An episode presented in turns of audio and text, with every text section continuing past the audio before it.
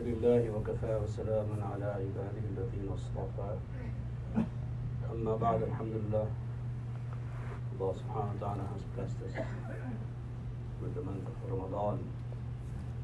May Allah subhanahu wa ta'ala give us the tawfiq to do what pleases Him the most in this month. May Allah subhanahu wa ta'ala accept all our good deeds. And may Allah subhanahu wa ta'ala accept all our du'as. Inshallah. This, as you all know, a very blessed, very Mubarak month. No sound? No. You can't hear me there? You okay now? This is the month in which the Prophet ﷺ advised the Ummah to do so many things. So many things are performed in this month by Muslims because of Allah's fadl, because the doors of Jannah are opened up, and because the gates of hell are closed. Because Allah subhanahu wa ta'ala He wishes to demonstrate to the Ummah and also to all of mankind that Hidayah and guidance is in His hands and in His hands alone. In this month, the Prophet ﷺ mentioned so many things. Two of those are Shahrul Bir, Shahrul Muwasat. This is a month, a month of virtue, a month of kindness, a month of compassion. This is a month in which the hearts of Muslims are even more softened because the Quran is being revealed, because we fast for the sake of Allah, and because we do things for the sake of Allah. So ibadah has a way to soften hearts. When you're in the mode and mood of ibadah, your heart automatically softens. It doesn't remain hard.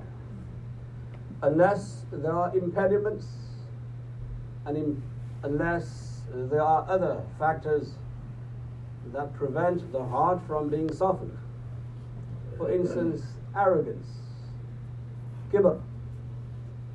When a person has arrogance, he can worship Allah throughout his life, but his heart will not be soft because it is all about him.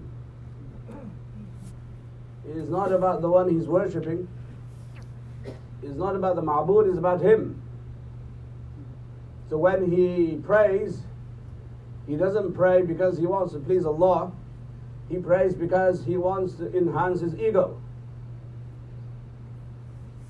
He wants to pray because he wants to feel good about himself. He wants to pray because he's showing off somewhere. So arrogance and kibr is something that prevents a Muslim's heart from becoming soft even with ibadah. So if you know people, or if you're that person that has a very hard heart and you're almost callous, that you have no raham, no compassion, then you may want to look into yourself. The other factor is bukhul. The other factor that stops the heart and prevents the heart from becoming soft is stinginess. Stinginess. Bukhul. There again, it's because the person is focused on himself, on his wealth. It is mine. I've earned it. I'm going to hoard it. I possess it. So he becomes possessive of wealth and money, no matter how little it is. And that's why he becomes stingy. He becomes a miser. He doesn't spend on himself, doesn't spend on his family, doesn't spend on others, has no idea concept of sadaqah. He will grudgingly give his zakat, and that too by the penny. He will calculate every penny and then give zakat. That's if he gives. So this is another factor which stops the heart from becoming soft. Otherwise, there's no reason why a Muslim prays five times a day and his heart is not soft. A Muslim's heart must be soft for the sake of Allah subhanahu wa ta'ala because this is the sunnah of our Nabi Muhammad sallallahu alaihi wasallam. Our Prophet sallallahu heart was always soft.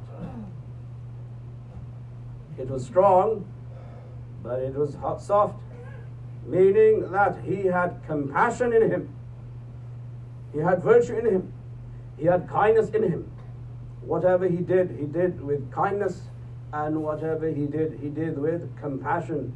This is the seerah of the sunnah of the Prophet Muhammad sallallahu alaihi wasallam. So in this month, the Prophet sallallahu alaihi wasallam advised many things for us to do. Two of those is, is Shahrul Bir, Shahrul Mawasat, Shahr.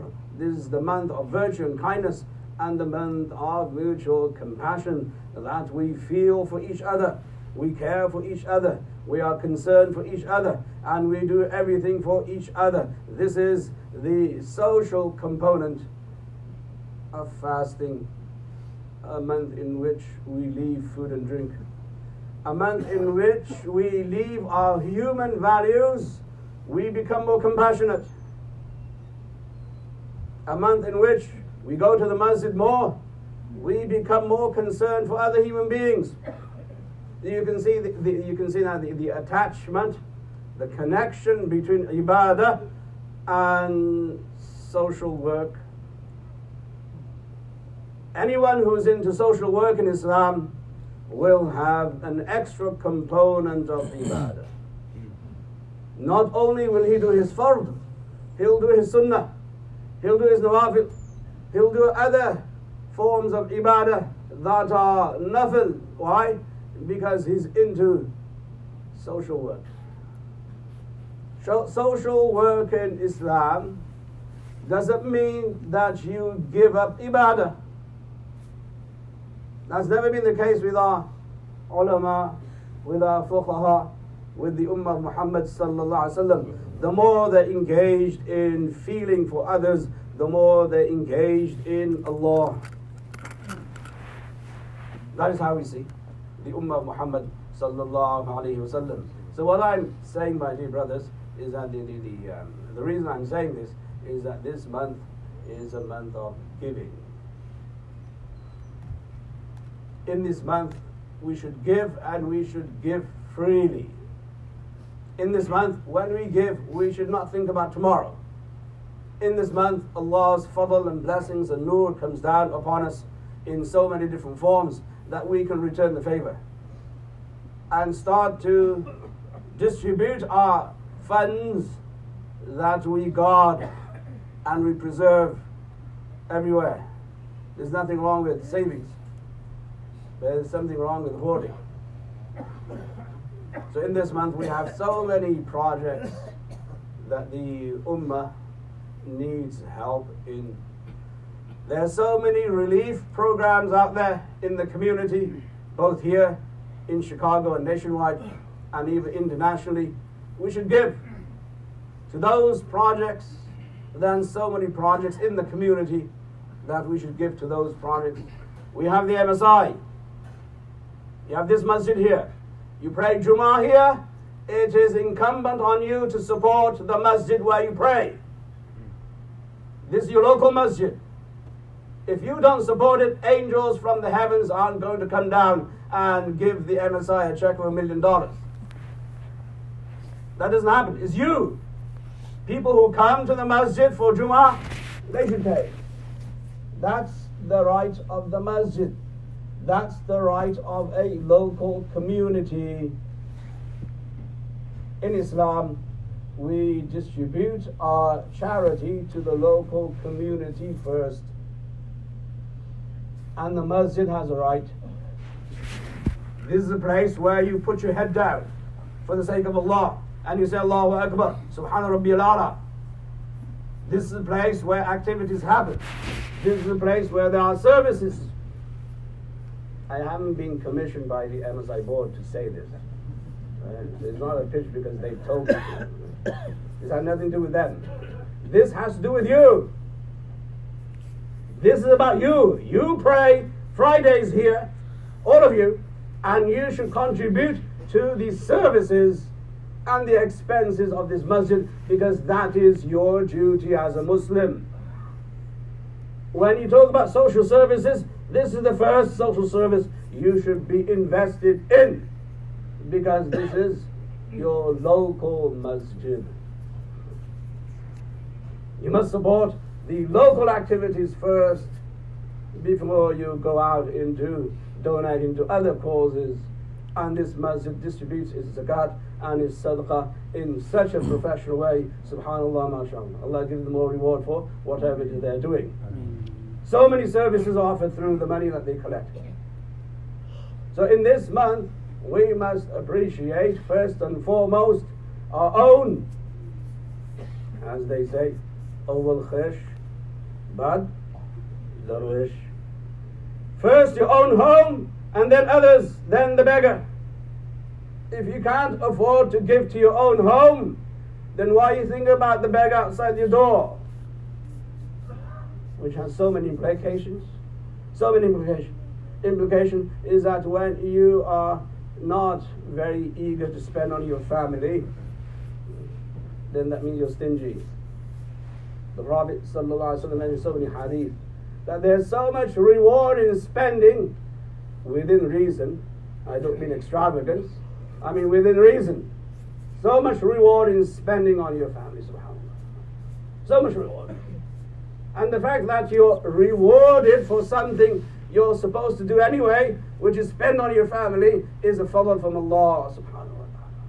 So you cannot afford to be stingy and bakhil with your own family, then your relatives, then the community, then everything else that comes out. This is a month of giving, except that the giving has to be prioritized. And the ummah needs all of us. As I said, there's so many projects out there in the community that need all of our support, but you do it in a, a way that you make sure it is prioritized. So we, we see that the, the, the, the Quran and Sunnah and the Prophet alaihi looked into the idea of uh, benefiting human beings. Mm-hmm. Understanding what human beings need in order to be successful in this world and also in the world hereafter. So in this world, we don't need arrogance and we don't need bukhul, stinginess. These two will destroy any community as it will destroy any individual. So we see that the Quran now mentions this in one very, very unique way where every ayah of the Quran is unique. وَوَيْلٌ لِلْمُصَلِّينَ الَّذِينَ هُمْ عَنْ صَلَاتِهِمْ سَاهُونَ الَّذِينَ هُمْ يُرَاءُونَ وَيَمْنَعُونَ الْمَعُونَ In this surah, Allah subhanahu wa ta'ala joins two characteristics of human beings. One is riyah, which is showing off out of arrogance, and the other is bukhul, the other is stinginess. That if you have these two, you will be distracted in your salat. فَوَيْلٌ لِلْمُصَلِّينَ Allah subhanahu wa ta'ala condemns the person who offers salat. Wail.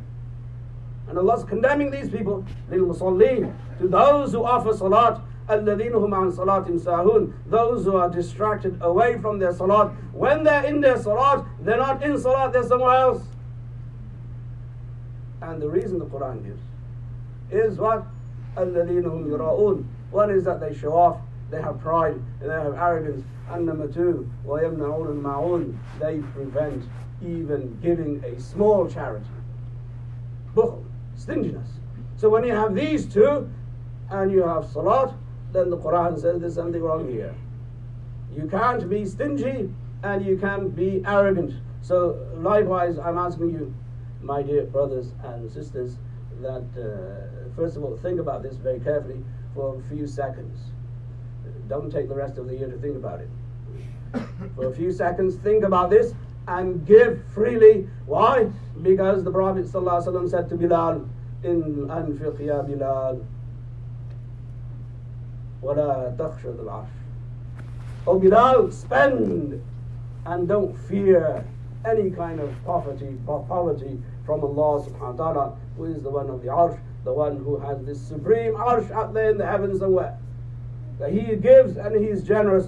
Allah subhanahu wa ta'ala has given us everything we should return the favor and give something for His sake and for His cause. We make dua that Allah subhanahu wa ta'ala allows us to observe this Ramadan the way the Prophet sallallahu alayhi wa wanted us to observe this Ramadan. May Allah subhanahu wa ta'ala allow us to observe Ramadan through the idea of bir and through the idea of muwasat. Ameen. Ya Rabbil Alameen.